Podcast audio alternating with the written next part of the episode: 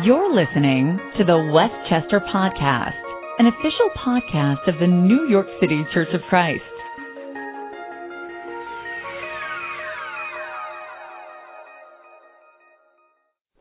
Good morning.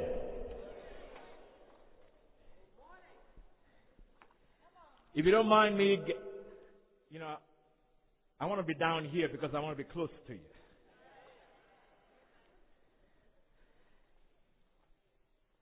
It's great to be back in Westchester. I've known Jim Brown for a very, very long time. He's a very, very special brother to me. Jim Brown was the evangelist of the Nairobi Christian Church when we planted it back in 1989. And Jim Brown taught me how to study the Bible with people. And I will be forever grateful for our friendship all I learned from him because I didn't know anything about the ministry, obviously, until I got to Nairobi, Kenya. He was a groomsman in my wedding. A few years later, I was able to come and be a groomsman in his wedding. And uh, we have a very special bond. Thank you so much for this invitation. I came here about 10 years ago. I don't remember where you guys met. You used to meet somewhere. And, uh, but it's great to see your faces again. You know, like, uh, been shared this morning already. This has been like a family reunion. We all flew in from different parts of the world to say goodbye to my best friend and homeboy, Onyechi Emeka Ogwaya. I met Nietzsche the day he got married in New York City as we're heading to Nairobi, Kenya. And um, I'm going to miss him. I still can't believe he's not here. He and I are the same age. We came to this country about the same time to get an education, and we vowed never to go back to Africa. But God, in His wisdom and in His power, allowed both of us to become Christians. He was converted here in New York City. I was converted in Gainesville, Florida. And we met as we left for that mission team. And now he's gone on to home office, which is where we are all headed one day. Amen, church? It's also great to see Chris, to see Rob, to see Kevin. You know, we we're all back there, back those days, back in Harare, Zimbabwe. And here we are growing older, a little gray. But uh, praise God that we're all able to be here. Hebrews chapter 11 is my favorite chapter in the Bible because it gives us a list of incredible men and women in, in the Old Testament. And the Bible calls them a great cloud of witnesses. And I believe with all my heart that for the 21st century, we can add the name of Onyechi Ogwaya to that list of great cloud of witnesses. Go ahead and be turning your Bibles to Genesis chapter 12. I'm going to get there in a second. But I got two confessions to make as I begin my remarks this morning. I have a condition called PDD. It's called podium deficit disorder. I can't stand still. And so, if you would allow me, you know, I'm going to be walking around. There's also another confession I need to make to you. I think about heaven every single day. That is where you and I are headed. That is what God has called us to. An incredible inheritance. We just finished singing, This world is not my home. When I finish this talk, I'm going to get on a plane and go back home to Corpus Christi, Texas, via JFK. This earth, this world that you and I live in, is simply a transit lounge. If I walked into JFK this afternoon and all of a sudden I see a guy there with his bed and his furnishings, I'm going to say, hey, dude, you're not meant to live here. This is not your home. We just sang about it. Is it no wonder that God doesn't want us to get comfortable here because this is not home? This is not what God designed for us. We're simply passing through here. So go ahead and turn in your Bibles to Genesis chapter 12, beginning in verse 1. It says, The Lord said to Abram, Leave your country, your people, and your father's house, father's household, and go to the land I will show you. I will make you into a great nation, and I will bless you. I will make your name great, and you will be a blessing. I will bless those who bless you, and whoever curses you, I will curse. And all peoples on earth will be blessed through you. So Abram left as the Lord had told him, and Lot went with him. Abram was 75 years old when he set out from Haran. He took his wife Sarai, his nephew Lot, all the possessions they had accumulated, and the people they had acquired in Haran, and they set out for the land of, of Canaan, and they arrived there. Abram traveled through the land as far as the site of the great tree of Moreh at Shechem. At the time, the Canaanites were in the land. The Lord appeared to Abram and said, To your offspring I will give this land. So he built an altar there to the Lord who had appeared to him. I have titled my lesson this morning, When God Calls Your Name. When God calls your name. Here we have Abram. God changed his name later to Abraham. He's there minding his own business. And God calls. And God makes him seven promises. says, I will make you into a great nation. God says, I will bless you. God said, I will make your name great. God told, God told him, I will make you a blessing. He said, God says also said, I will bless those who bless you. Whoever curses you, I will curse, and all peoples on earth will be blessed through you. Abraham left all of his comfortable and familiar surroundings at the age of 75. He took along his nephew Lot with everything he had acquired and they left. I don't know about you. I like to know where I am going before I set out. There's no way you are, you're going to tell me, hey, Rich, let's go somewhere. I'm gonna, the first question is going to be, where are we going? If you tell me, well, I don't know, we'll see. I'm not going with you. That's why we have GPS. I'd never been to this place before. The GPS got me here this morning. But you see, it takes faith to leave your comfortable and familiar surroundings and to go to a place that you don't know. And if you think about it, that's what our future is like. You see, God never tells you what is going to happen tomorrow. God is not going to tell you what's going to happen two weeks from now or five years from now. You and I are going to have to take that by faith and trust Him and keep going forward. Because He's called every single one of us in here by name. God knows who you are. Psalm 139 talks about how He saw our unformed bodies. Even before He called us, God knew who you were. That tells me something.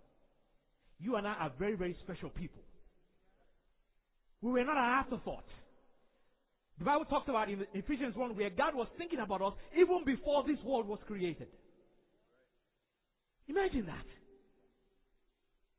You and me. Lowly us. The King of the universe was thinking about us even before he created this earth. And so the question is, what do you do when God calls your name? Do you answer? Or do you pretend like you didn't hear him?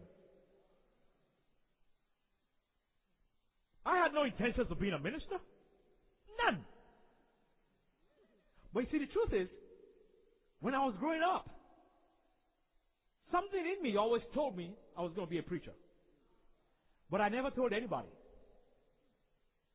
I remember when I was baptized, people would meet me in the fellowship and ask me, Have you ever thought of going into the ministry? And I said, Nope. I've seen the minister's job and I don't want it. I'm going to make a lot of money. I will give it away and let people go. But me, I'm not going anywhere. That was my mindset. I went to school not too far from here, University of Bridgeport in Connecticut. That's where I got my bachelor's in accounting. I got my MBA, and then I went to Florida to go to law school. You know how cold it is up here. I'll be freezing in the wintertime in Connecticut. You know? And I wanted to go to law school, And I'll never forget it was one Christmas, I'm sitting there, and they're doing, you know, they're doing the weather forecast, you know, in Florida, to, next, tomorrow is going to be 70 something degrees. And then it dawned on me, it's the same country. and so all the law schools I applied to were all in the South. And I took off. But the truth is, you know, I thought I went to Florida to go to law school. God took me there to become a Christian. Because it was when I got there that He called my name.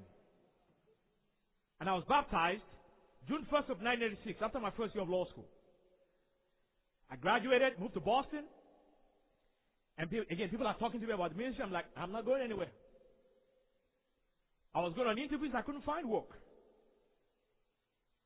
And lo and behold, a brother said, You know what? Why don't you start praying about it? And so I started praying about the ministry. And then they asked me to come into the ministry. Would you believe the day after that, a law firm called me and I said, Do you have a job yet? I said, I think I found the job I've always been looking for. It's almost 30 years now. And so I share that to say, you know what? When God calls your name, you got to answer. Now, not every one of us can go on a mission field. But guess what? You got your mission field. Right here in Westchester County. This is your mission field. The jobs you have, the neighborhoods you live in. There are people there that God wants to use, but He's going to, he's, to use you to reach them. And that's why Jesus said to us, open your eyes. Look at the harvest fields. They are ripe for harvest. You see, when God calls your name, you got to answer. Now you can run like jo- Jonah tried to do. He's going to corner you anyhow. So you might as well just answer the first time. Seriously. Because if you and I don't answer, guess what? God will go find somebody else. The job is going to get done. The question is, am I going to be a part of it? Are you going to be a part of it? I remember when I was growing up, I was downstairs playing with my friends, and my mother was up in her bedroom, and she called for me. And I came, I came in. She was lying down. I'll never forget it. And she said, "Could you grab me that item from the dresser?" Remember, I was outside playing with my friends, so I went, grabbed the stuff, gave it to her, and I'm walking out the room, and I stopped. And I turned around and I said, Ma, I said, the dresser is right there. You could have gotten this stuff for yourself. Why did you have to call me from outside? She got out of that bed and she gave me a whooping I have never forgotten. She said to me, Boy, when I call your name, I don't care if you're in Timbuktu, you answer me. You see, we're laughing because a lot of us in here, we're parents. When you call your child, when you call your son, when you call your daughter, you expect them to answer. When God calls your name, He expects you and I to answer. We can't pretend like we didn't hear Him. I'm 55 years old. I just turned 55 a few weeks ago. Nicky and I were the same age. He turned 55 in, in May. Two years ago, Mike Tolliver calls me up. He goes, Rich. He calls me Rich. He says, you know, we have this church we want to plant in Corpus Christi, Texas. How about you and Sarah come down to Texas? We were in Atlanta at the time and come help us plant it. I had no intentions at this stage in my life to go on a mission planting or to lead one. It's like being there, done that. But when God calls your name, you gotta answer. I asked Tolliver one question. I said, How far is Corpus Christi from San Antonio? He says, Well, two hours to the city, two and a half hours to my house. I said, I'll call you right back. And I turned to my wife. I said, Sarah, what do you think of this? It took us less than five minutes. And I called him back. I said, Bro, we're coming. And we'll be there now for two years. We started that church with 17 members. We had different brothers moving from different parts of Texas. Our original team was 17. Our membership is now 30 as I'm talking to you. As a matter of fact, we've lost seven of our original members because they couldn't renew their contracts. But uh, praise God, on Sundays now we're averaging about 60 people at church.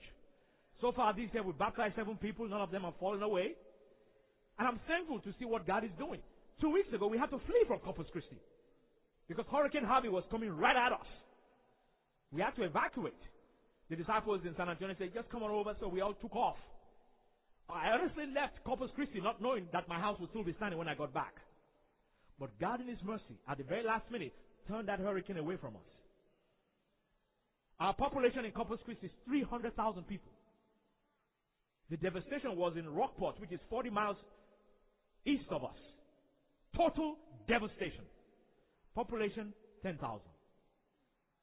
Tell me God is not merciful. You see, when God calls your name, you got to answer. You got to go. That's what it's all about. It's amazing to me that every single promise God made to Abraham here, God kept it. Now notice, all these promises didn't come about and get fulfilled in one day. See, that's the mistake we make sometimes as Christians. Thinking that all the promises God has made to us in His Word is not going to come about very quickly. It doesn't work that way. Sometimes it will take years. Remember, He tells us that the man was 75 years old when He called him. When in America, most people are retired. You know, I am so thankful that a lot of us in here, we're older Christians. You've been around a long time. You were not baptized a few months ago or a few years ago. You've got decades under your belt. You are in good company with Abraham. Go read your Bible. You realize that most people God used, it was later in their lives. You see, in our world, we think, oh yeah, I'm getting older, you know, I'm getting towards retirement. And all of a sudden, you know, we, we, we allow this shift to take place in our minds that shouldn't. You know, my prayer as I'm 55 right now is that God, I know I'm in the second half of my life, okay? My attitude is, God, I pray that in this second half of my life, I'm going to bring more glory to you than in the first half. That's my, that's my attitude. That needs to be your attitude. God is not through with me yet. He's just getting started. You know, I love the youth. You know, we got a great campus ministry. We got a great teens ministry. I love the youth. But guess what? The youth have two things that I want that they don't have. Money and life experience. Yeah, they have zeal, they have courage, but they got no money and they got no life experience. Now you, on the other hand, older Christian, you got money and you got life experience. You've been through some stuff. You see, God has allowed you to go through those things and you're now going to turn around and use it to help other people. That's what it is. That's what it's all about. When people realize that, man, okay, you used to smoke, you used to do drugs, and now you don't, you, you don't do that anymore, they're like, you know what? I want to hear about this God. I want to hear about this Jesus that changed you. That's what we're talking about. That's what being a Christian is all about. And so I ask you this morning, what is your dream? What is your dream? I pray your dream and your goal is getting to heaven. First of all, getting your family there. And then to help as many people as you can. You know, I tell people very simply. My goal in life is to get to heaven and to get my kids there, and I'm dragging as many people as I can with me. That's what I'm doing. Hey, be quiet. You, you, you, you thank me later. Come on. I am going to lead you to see the face of God. That's my goal in life. That's what gets me out of bed every single day. Because, brothers and sisters, eternity is going to be worth it. Heaven is going to blow your mind. The Bible says, No eye has seen, no ear has heard, no mind has conceived what God has prepared for those who love Him. I mean, here you are, you and I, you know, we, we, we have, we have some gold trinkets on. You and I are going to be walking on it. The streets are made of gold. It's so clear that you're going to be going, wow, would you check this out? It is going to be incredible. A place where there is no pain. A place where there is no weeping. No sorrow. My homeboy is home right now. He wouldn't trade places with any of us. But what are you going to do when God calls your name? God has work for you to do. God has work for me to do. I know so many times the whole the Satan lies to us that we're not going to amount to anything. My Bible says, I can do all things through him who gives me strength. God says, I will never leave you. I will never forsake you. We got the Holy Spirit living inside of us, directing us and showing us every single day. That's amazing to me. That yes, we're sinners. I don't have the time, I would have read it. If you read the story, like I continued in Genesis 12, the Bible says Abraham told his wife, Sarah, to lie about who she was. See, you know, you're a pretty, you're, you're a pretty girl. You know, if they ask, just say you're my sister. And she lied. Actually, he lied twice.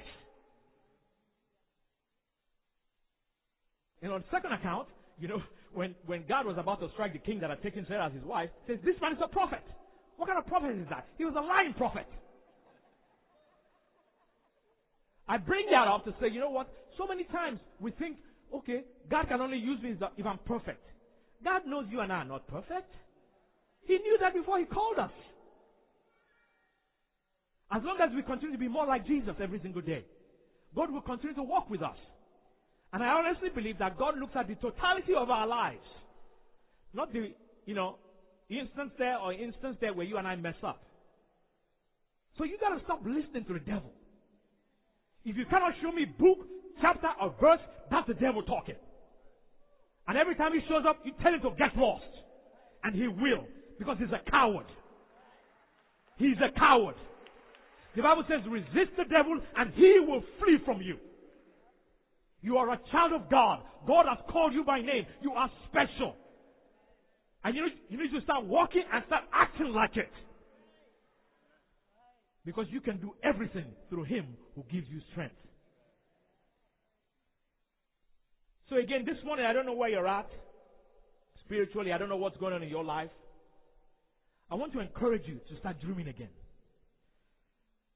I want to start, I, I want to encourage you to start praying that God will use you, that God will mold you, that God would lead you, and I promise you He will, because He called us into His church, into His vineyard for a reason. I mean, I would love to come back the next time I come back where this this chapel is packed. I mean, you should have seen Nietzsche's uh, funeral Friday night. It was standing room only. So much so that on stage, they, they had to bring people to come sit. And I, I could see people standing in the back, along the walls. It was standing room only. And I'm sure so many other people wanted to come. And I pray that when our time comes, when Christians gather to send us off, the room will be packed because of the amount of impact we would have had in this life. Nietzsche's physical family is blown away by what they saw this weekend. And they had a memorial service for him in Lagos, Nigeria on Monday. They had another memorial service for him in Johannesburg yesterday. I mean, services are going on all over the place. Because his impact was felt all over the continent. Your impact can be felt all over Westchester. Even if nobody calls your name, even if nobody pats you on the back, God sees what you're doing. And one day He's going to look at you and say, Well done, good and faithful servant. Now come in and enjoy your master's happiness. It is going to be worth it. But you got to continue to give it everything you've got. You know, Rick Warren, in his book, The Purpose Driven Life, said, It's not about you. The purpose of your life is far greater than your own personal fulfillment, your peace of mind, or even your happiness. It's far greater than your family, your career, or even your wildest dreams and ambitions. If you want to know why you were placed on this planet, you must begin with God. You were born by His purpose and for His purpose. He's right. Now he goes on later in the book to tell people to pray just in their heart, which is a bunch of no- nonsense. Okay? I don't, know, I don't have enough time to start going into that. You can't, that's not in the Bible. You can't pray for salvation. I'm sorry. It's not there. But he's right about the fact that, you know what? God called us. And God has a purpose for creating us. And we got to be about the master's business. Amen, church? You know, about this time last year, I came down with the same aggressive prostate cancer that took Nietzsche's life. My doctor told me the diagnosis. He says, I don't want you to call anybody. I don't want you to get on the internet and read anything until you and I talk in 48 hours. I turned over to my wife, told her the diagnosis. I picked up the phone. Nietzsche was the first person I called. Because he's been he had been battling for six, five years at that point with the same disease. And he said, my homeboy said to me, he listened. He said, what's your Gleason score?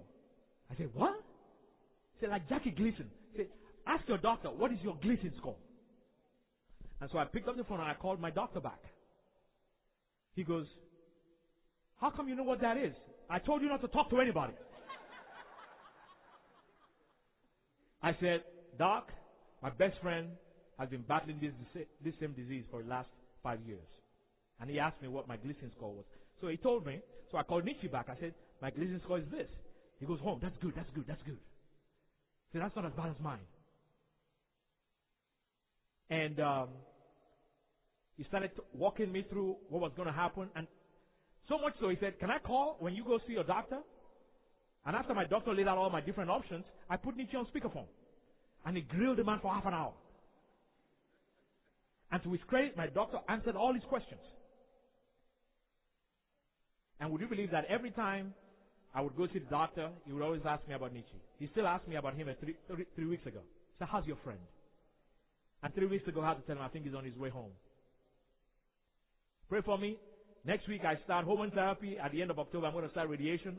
I had surgery about a year ago, but I still have cancer. But it's okay. It's okay. I don't know how much more time I have on this earth, but whatever time it is, I am going to continue to use it to help people know God so that they can see God's face one day.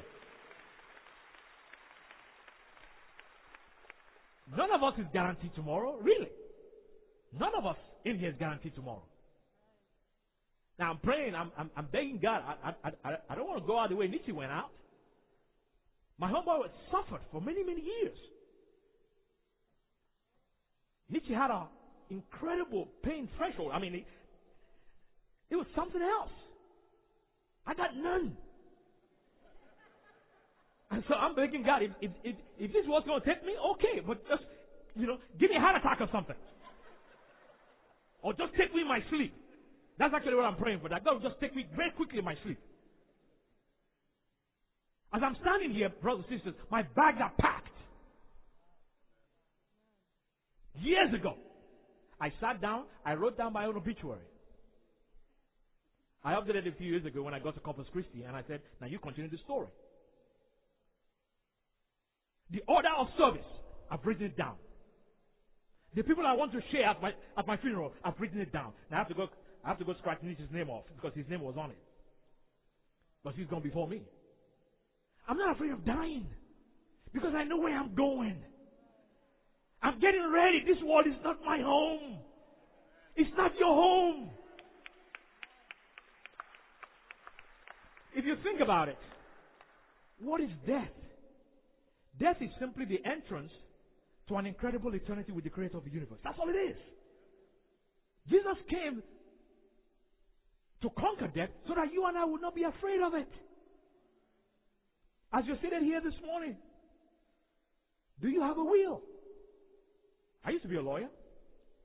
Seriously, do you have a will? He said, Oh, Richard, I'm afraid I, I don't want to do a will. If I, if I do a will, then I'm going to die. Guess what? You are going to die.